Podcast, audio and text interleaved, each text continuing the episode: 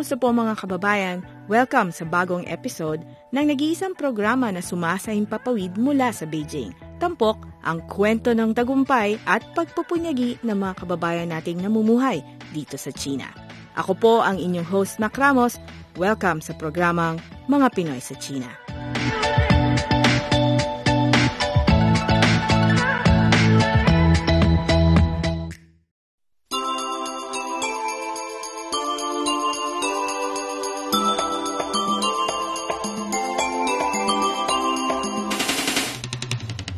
Kasama po natin ngayon sa programa na mga Pinoy sa China ay si Reverend Father Aristotle D. Siya po ang presidente ng Xavier School sa Pilipinas. Magandang araw sa inyong lahat. Maraming salamat po sa inyong pagtanggap sa aming interview request. Nagagalak naman ako na uh, magkaroon ng ganitong pagkakataon. Salamat po. So, pag-usapan po natin ang Savior China Experience. Labing limang taon na po ninyo itong isinasagawa at nagsimula po ito bilang isang Chinese language program uh, noong 2004. Pero po para po sa ating mga tagapakinig na naririnig ang Savior China Experience for the first time, pwede niyo po bang bigyan sila ng konting ideya Sige, kasi marami naman tayong mga tinatawag na Chinese schools doon sa Pilipinas, no? Yung mga regular Filipino schools pero nagtuturo ng wikang Chinese sa mga mag-aaral. Sa mga paaralan na yan, katulad na rin ng Xavier, pag summertime doon sa Pilipinas, mga buwan ng Abril, Mayo, pwedeng magkaroon ng mga summer study tours dito sa China at matagal na namin ginagawa yon. Sa katunayan, uh, noong 1997, hindi pa ako pare, seminarista pa ako, nagdala rin ako ng mga bata dito sa Beijing, no? For one summer. Pero noong 2004, ang malaking pagbabago ay hindi na summer study tour, ngunit study tour na credited. Kasama talaga sa pag-aaral ng mga bata during the regular school year, no, from June to March. So ginagawa lagi ito ng mga November to December of every year. So siguro yung malaking pagbabago, hindi na siya language program, kundi dinala talaga dito sa China yung kanilang academic uh, requirements. So dahil po dito ang Savior China experience ay tinuturing po bilang defining feature ng Savior education. Yes. Uh, nung unang mga taon, uh, kasi nga mayroon namang gastusin din na kailangan, no? Hindi ito required program. Optional lang kung sinong bata lang ang gustong sumali. Uh, tapos nagkaroon ng tatlong programa, no? Uh, over time. Merong isang programa para sa mga grade 8 sa Guangzhou, tapos naging Xiamen. Uh, meron ding grade 10 sa Kunming, Yunnan. Tapos itong pangatlong grupo, itong mga grade 12 graduating students dito naman sa uh, Beijing. Itong naging ako na ang Pangulo ng, ng paaralan, napagmasdan ko na okay na yung maraming taon na optional siya, pwede na siyang i-require. So ngayon, lahat ng mag-aaral ng Xavier, bago sila magtapos, kailangan nilang sumali sa isang XCE dito sa China. Pwedeng pag-usapan kung kailan sila makikilahok, pero requirement na siya for graduation. Kaya sinasabing defining feature of Xavier education. Pero ano po ba yung naiaambag nito sa isang mag-aaral na mula sa Xavier? Yung unang-una, nag-aaral kasi ang mga mag-aaral ng Mandarin mula kindergarten hanggang high school. So kung tutuusin, labintatlong taon yon ng pag-aaral ng Mandarin, pero dahil wala naman silang isang environment para magsanay sa pagsasalita ng Mandarin, parang limitado yung pag-aaral nila. Madalas sabihin ng mga kaibigan nating Chino, ah parang kami rin kung nag-aaral ng Ingles. No? Bata pa sila, may Ingles na, pero hindi sila makapagsalita ng maayos. No? So parang ganun din. Kaya pag dinadala natin dito ang bata, kumbaga na itatapon natin sila sa isang environment na kailangan nilang magsalita ng Mandarin. Kailangan nilang mamili, kailangan nilang maglaba, maglinis, mabuhay sa pang-araw-araw na ginagamit ang wika. So isa yun sa pinakamalaking dahilan. So mas napagpapayaman po yung kanilang uh, pangunawa pa hinggil sa kulturang Chino at pamumuhay ng mga Chino. Pero um, bahagi din po ng inyong pag-aaral o ang pagdalo dito ay yun pong pagsilip dun po sa mga areas of development ng China. Yes. Sa katunayan, ang laki lalo na sa aming mga nagpupunta madalas no para uh, sabayan ang mga bata napagmasdan talaga namin yung bilis ng paglago ng ng ekonomiya ng China, hindi lang ekonomiya pero yung teknolohiya, yung pagbabago sa malalaking syudad lalo na ang Beijing, Shanghai, no. Uh, ang laki ng pagbabago. Kumusta ang buhay-buhay ng mga kababayan natin dito sa China? Alamin sa programang Mga Pinoy sa China.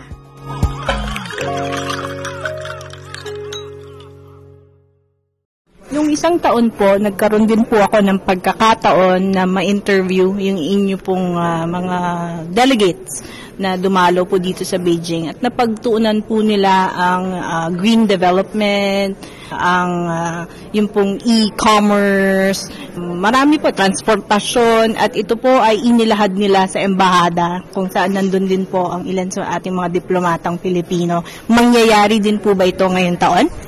Mangyayari din yan ngayong taon. Ah, sa katunayan, ngayong, ngayong biyernes, no, pupunta ulit sa, sila sa embahada.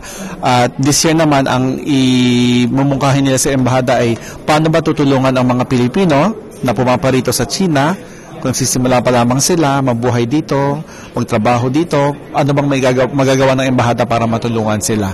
So meron silang mga proyekto na let's say starter kit or orientation or gagawa ng isang app o isang website, isang booklet para tulungan ang mga Pilipinong kumbaga bagong salta dito sa China. Ah, magandang bagay po yun. So, anim na linggo po silang mananatili dito sa sa China. Ah, ngayong taon, nauna po ang pagdalaw ninyo sa Shanghai. Ano po ang highlights ng ng Shanghai leg ng inyo pong visit? Ah, nasa gitna na yun ang aming pananatili dito no kasi dumating tayo dito sa Beijing mga end of October tapos mga 3 weeks later nagpunta ng 1 week sa Shanghai. Siguro ang highlights ay yung una, ano bang kaibahan ng Beijing sa Shanghai? Isang malaki laging katanungan no o ah, usap-usapin no.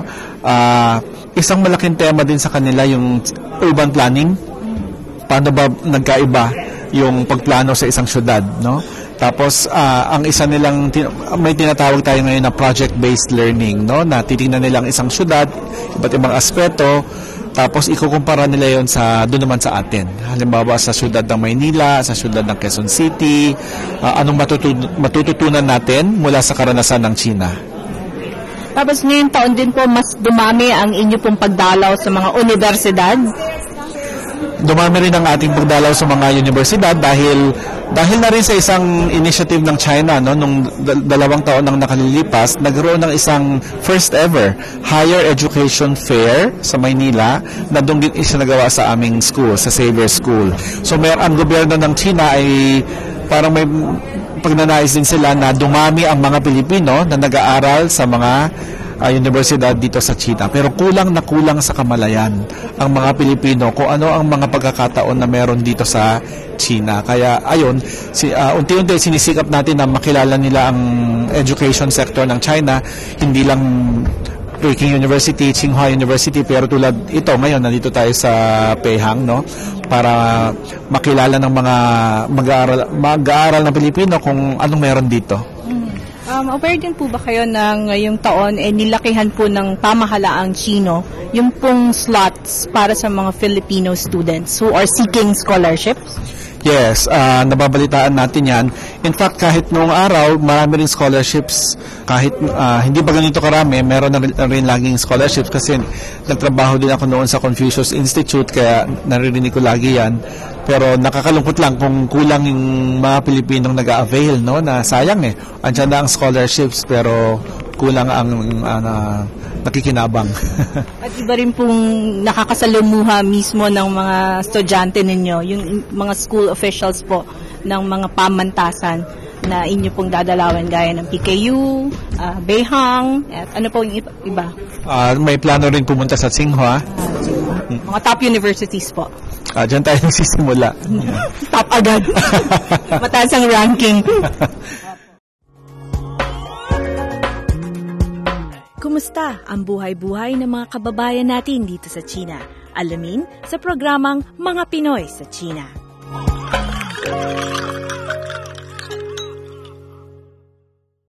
Pag-usapan naman po natin, kasi pagbalik nila ng Pilipinas, kailangan po nilang isabuhay o i-apply yung kanila pong natutunan dito sa China. Yes. Ah, tulad ng nabanggit ko, yung tinatawag na pro- project-based learning, yung pagkukumpara nila sa mga sistema ng China, sa sistema ng Pilipinas, ilalahad nila yon sa isang final project na kanila ring ah, ipipresent dun sa school, no? sa, sa mga guro nila, sa mga magulang nila. Pag-usapan naman po natin yung gauge ng success ng Savior China experience. So, paano nyo po mini-measure the last 15 years? Ano-ano na po ba yung pinakamalaking tagumpay na inyo pong nakamit?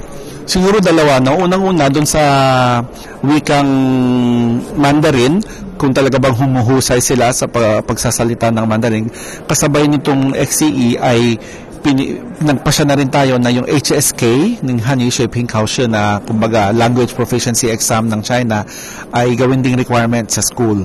Na bago sila magtapos may minimum standard tayo na hinihingi. Pumasa sila ng level 3 of the written test tapos yung oral test, yung HSKK, sinimula na rin natin, pero hindi pa siya requirement. Pinag-aaralan pa natin. No? Pero umaasa tayo na sana pumasa rin sila ng intermediate level ng HSKK. So sa palagay ko, dahil sa maraming taon ng XCE, kaya natin narating tong punto na pwede na nating kumbaga palakasin pa ang ang Chinese language program natin no? At hindi lang palakasin pero talagang merong metrics no? Na meron tayong maaabot na isang standard. Isa yon no? Yung pangalawa yung ano rin dahil nga itong mga batang ito ah, pag nandun sa atin eh you know alagang-alaga sa mga pamilya nila yung karanasan na ma- mamuhay ng anim na linggo na walang magulang, walang katulong sa bahay, alagaan nilang sarili nila, alagaan nilang isa't isa. Malaking karanasan na 'yon, mal- malaking tulong 'yon para sa kanilang personal na paghuhubog, no? Na matuto silang maging independent, no? Malaking bagay din 'yon. Noong pong linggo, ako po yung nagsimba sa North Cathedral at meron pong ilang mga estudyante ang ah, nagsisimba doon at nakita ko po na maraming pews ang occupied ng, ng mga Savior students. Ah yes, malaking bahagi din yan ng aming XCE no na una-una dahil Catholic school naman ang Savior School so lahat ng aming foreign trips talagang kasama sa schedule na magsimba sila tuwing linggo. Pero bukod pa roon sa dito kasi sa Beijing at Shanghai, maraming Jesuit history o Jesuit links na maaring pag-aralan. So itong mga simbahan sa Beijing, ang Nantang, ang Beitang, ah, ang kasaysayanan talagang kasama ang mga Jesuita no sa pagpapatayo ng mga yan simula pa sa panahon ni Mateo Ricci ni Xi Guangxi sa Shanghai. Ayan din ang aming mga pinuntahan no para makilala rin nila ang aspeto ng ah, Katolisismo dito sa China. Binasa ko po yung history ng, ng Savior School at ang pari pong Jesuita na sana po ay papunta ng China kaso nagkasakit siya. At ah, ayon po sa inyong website, full circle ang pagdalaw na, it- ng mga estudyante ninyo. Yes, yes. Napakagandang kwento niya, no, na si St. Francis Xavier, yung aming patron saint, namatay nga siya sa isla ng Shangchuan, no, sa Guangdong province. Hindi na siya nakatungtong dito sa mainland China. Pero so many years later, ito namang ah, school na tinatag rin ng mga misyonero na galing sa China, napunta doon sa atin sa Pilipinas. Itong school na binuo nila ay ngayon meron ng mga mag-aaral na bumabalik dito sa China, no. So napakagandang ah, balikan yung kwento na iyon. At ah, pagdating naman po sa people-to-people exchange, lagi pong hina-highlight ng ating mga government officials ng both countries na napaka-importante bilang foundation ng ugnayang ah, diplomatiko o ugnayan ng dalawang bansa ang people-to-people exchange. So, kayo po bilang Pangulo ng Savior School, ano po ang inyong pananaw ngayon sa kalagayan ng Philippine-China relations? Ah, kailangan natin aminin, no, kilalanin na maganda man ang relasyon ng dalawang gobyerno, ng Pilipinas at ng China, sa karaniwang tao, marami pa ring mga tensyon. Kaya, kaya nga, tulad ng sabi mo, ah, ang laki ng nagagawa ng people-to-people exchanges, ng relationships, para, kumbaga, mapalambot ang puso ng bawat isa at kilalanin na ang, ang kabila ay mga tao rin, pare-pareho lang tayong mga nagsisikap, mabuhay, ah, sa pang-araw-araw, mahalin ang ating bansa, no? Kaya sa palag- palagay ko itong XCE ng Savior School ay malaki ang naiaambag dyan sa people-to-people relations. So, inyo pong mensahe sa ating pong mga tagapakinig at uh, inyo pong uh, maybe you can invite them to come to Savior School. Um, siguro, um, may babahagi ko lamang ay yung napakahalaga na maging bukas tayo sa tao na kaharap natin. No? Lalong-lalo na ang mga kapatid nating Chino, ah, matatagpuan sila sa bawat bahagi ng mundo. No? At minsan, kung sa media lamang tayo nakikinig, napaka-negatibo ng, ng mga pinagsasabi. No? Pero tao rin yan. Tulad natin, sana maging bukas tayo, kilalanin natin sila, makipagkaibigan tayo, at unti-unti, uh, ano man yung mga problema na nariyan, eh, mahahanapan din natin ng solusyon. Kaya sana, dumami pa yung mga katulad namin sa Savior School na nagsasagawa ng mga gawain, mga aktibidades na, na ipaghaharap ang, ang mga uh, kapatid na Chino at ang mga dayuhan, mga taga-ibang bansa. Father Ari D, maraming salamat po sa inyong uh, pagdalo sa mga Pinoy sa China. Maraming salamat din.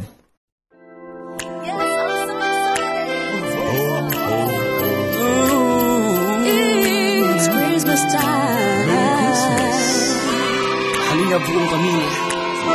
Sabay natin sa lubungin. Ang masayang araw ng Pasko. Pasko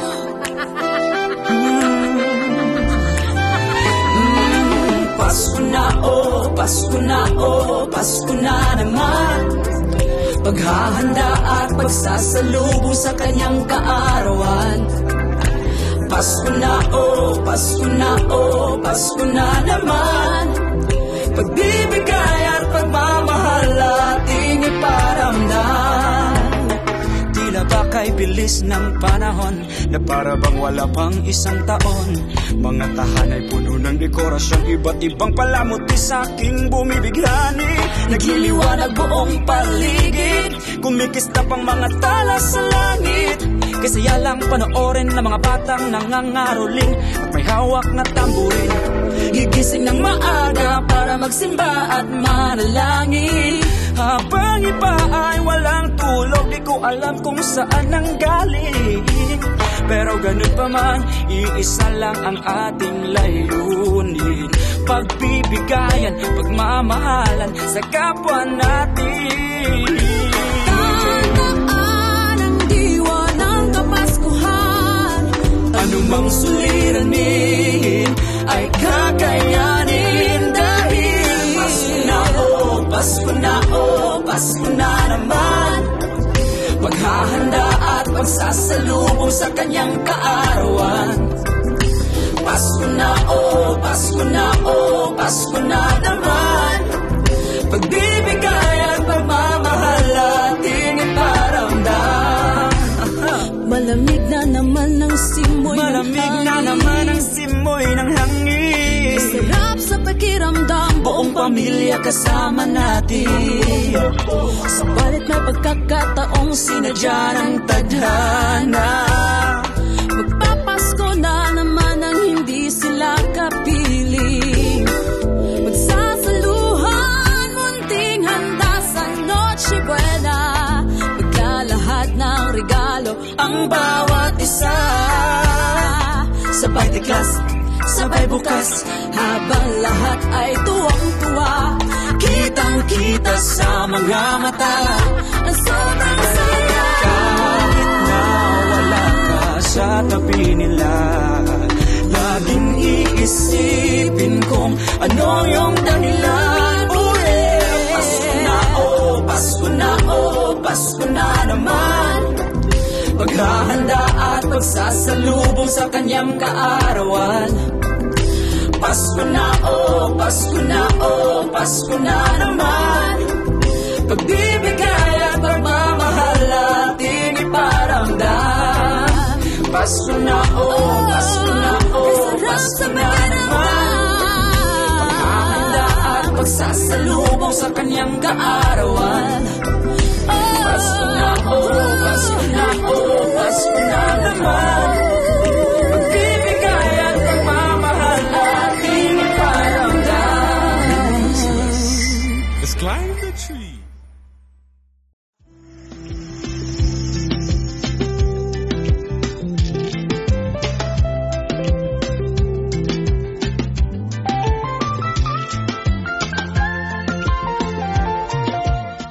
Dito po nagtatapos ang ating episode sa araw na ito. Available ang marami pang mga interviews na aming ginawa in the past on demand sa websites na filipino.cri.cn o filipino.crionline.cn. Sa social media, abangan po ang paglabas ng latest episode sa Facebook page na CRI Filipino Service at official Mga Pinoy sa China Facebook page. Sa ngalan ni Vera, ako po si Mac Ramos. Salamat po sa inyong pakikinig.